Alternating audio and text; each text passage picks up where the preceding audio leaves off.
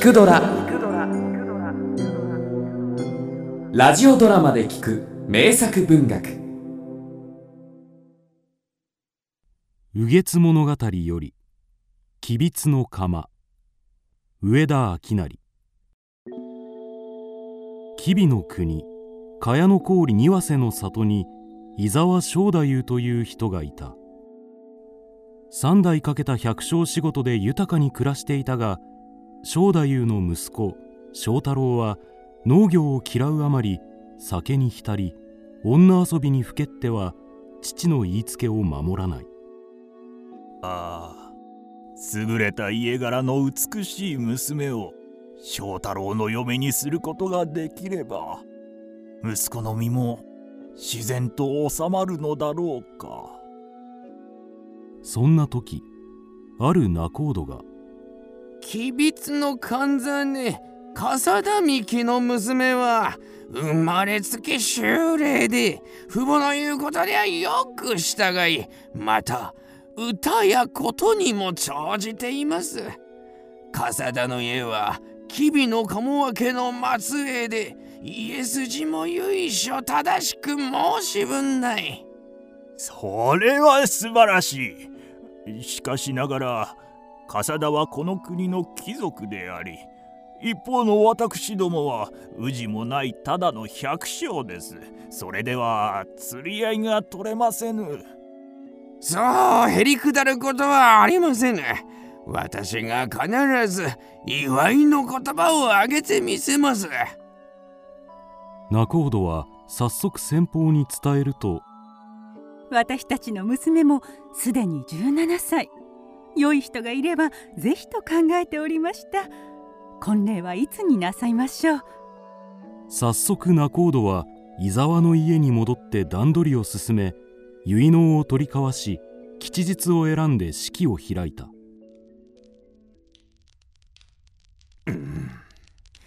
吉凶を占う釜の湯から全く音が出ない。おいこれは何か不吉なことが起きるのではないか。あなた音がないのは巫女たちの身が清められてなかったからですわ。すでに結納も終わっているのだから今さら取りやめなんて。吉備津の社に祈りをする際多くの供物を神に備えて湯を献上し吉凶を占うのである。吉の時には釜が牛の吠えるような音を立てて鳴り今日の時には音は鳴らない。これを吉備津の三釜払いという。笠田の主人も最初から願っていた縁談だったので占いを深く疑うことなく妻の言葉に従って婚儀を整え祝った。あなた起きてください。朝ですよ。笠田の娘磯空は嫁いだ後心を尽くして正太郎に仕えた。磯空の孝行と定説に正太郎の両親は深く感心し正太郎も磯空の志を愛しく思い仲睦まじく暮らしていた。しかし正太郎の本能に根付いた浮気心はどうしようもなかった。正太郎様私では物足りませぬか？どうか。どうか。家にお戻りください。おい正太郎。お前というやつはえ？え磯らさんという素晴らしい嫁がいながらまだ他の女にうつつを抜かしておるのか。ええお前のような親不孝者はしばらく家で反省するがよい。いつの頃からか正太郎は友の津の袖という遊女と深い関係になりとうとう大金を積んで袖を買い取り近くの里に別宅を用意して長い間帰らなかった。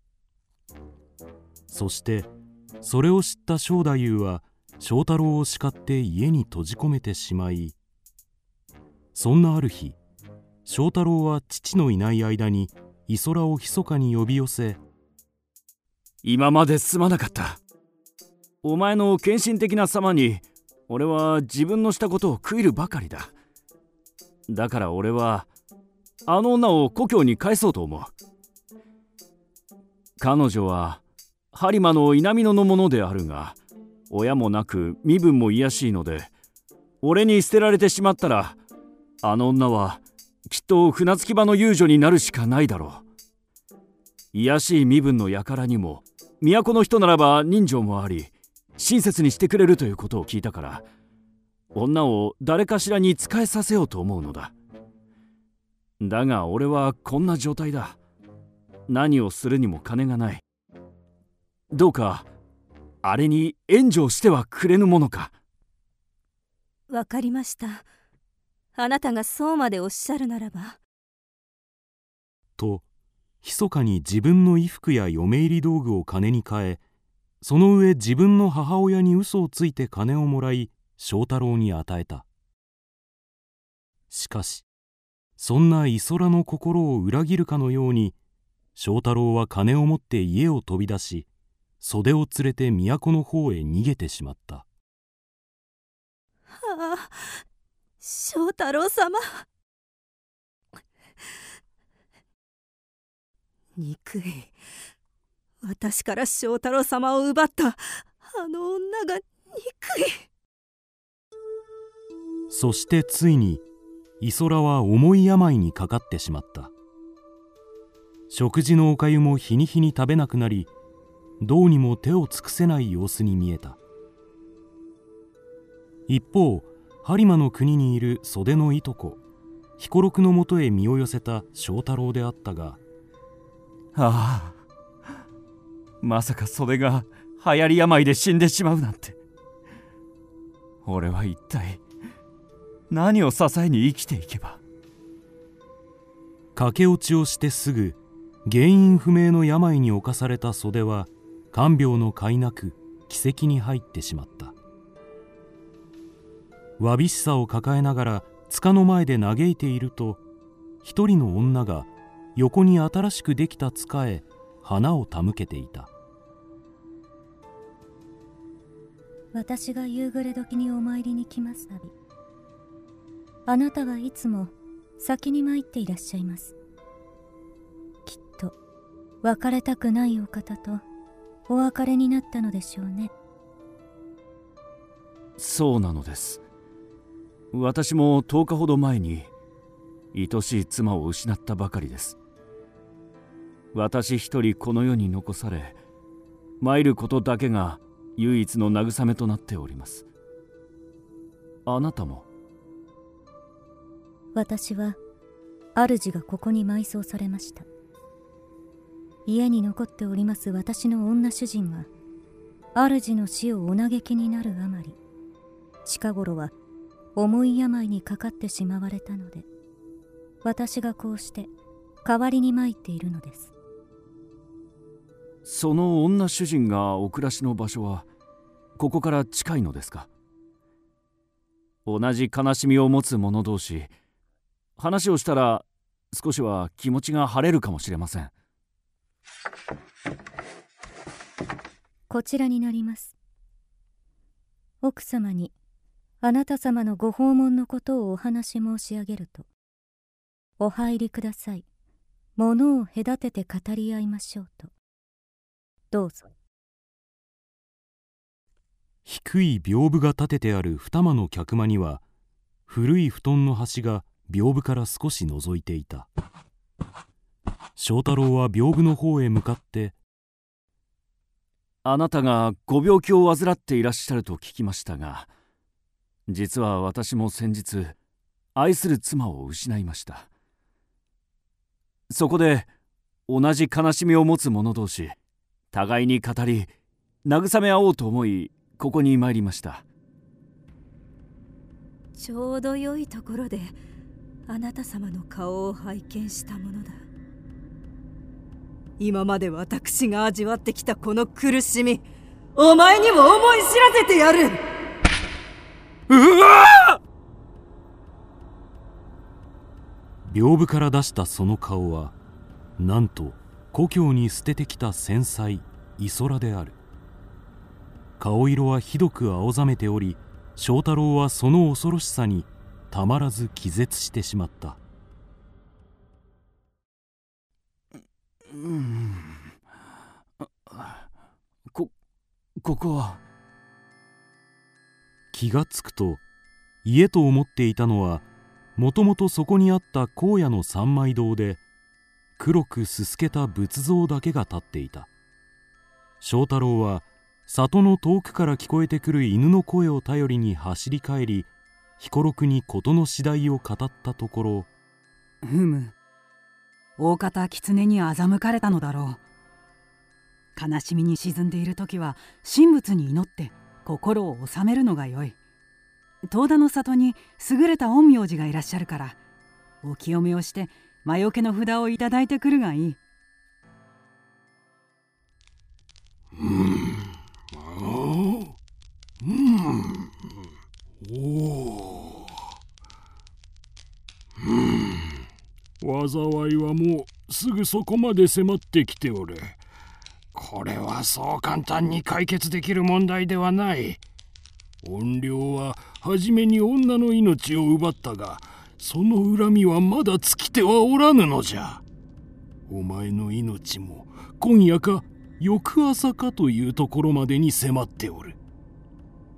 この怨霊が死んだのは7日前なので今日から始めて42日間固く扉を閉ざして物意味をするがよい。もし物意味を続ければ九死に一生を得ることができるがひとときでも物意味が足りなかった時は怨霊の難を逃れることはできぬだろう。陰陽師はそう固く言いつけると筆を取り正太郎の背中から手足に至るまで全身に文字を書いた。そして朱色で書いた五符を正太郎にたくさん渡してこの札を扉ごとに貼って神仏に祈るのじゃ。失敗して身を滅ぼしてしまうことのないようにな。それを聞いて正太郎は怨霊の呪いを恐れながらもこれで助かるぞと言って喜んで家に帰り五符を至る所に貼り重い物意味に入った。うわ憎いこんなところに尊い護符が貼ってあるなんて。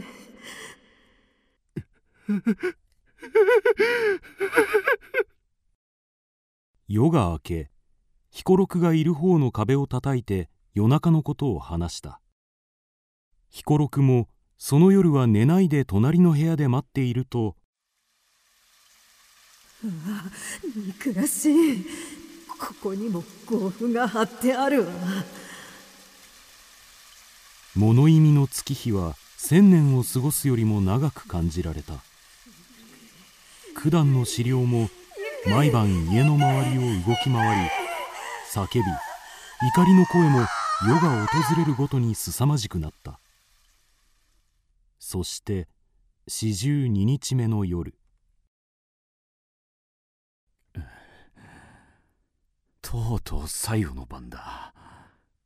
これを乗り切れば空もだんだんと白んできた、はあ、もうすぐだ。彦六彦六どうした？重い物意味もこれで終わるがこの四十二日間誰とも会えなかった。まずは久しぶりにお前と再会したいそうか。では私がそちらに向かおう。ん？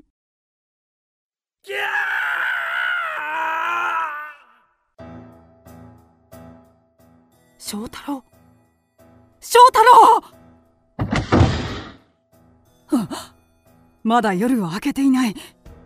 そうか。翔太郎は月光を日の光と勘違いしていたのか。家の中にはどこにもいない。あここれは。開いた戸の脇の壁に血が飛び散っていた。しかし死体も骨もどこにもなかった。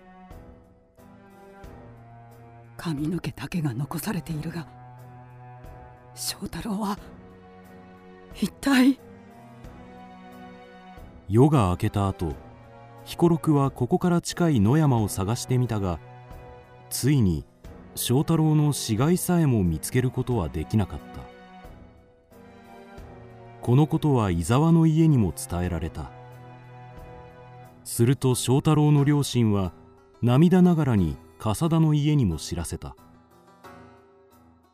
一方巷では陰陽師の占いが正確だったこと。三釜払いで京都出たのが全く間違いでなかったことはとても尊いことだと語り伝えられたという。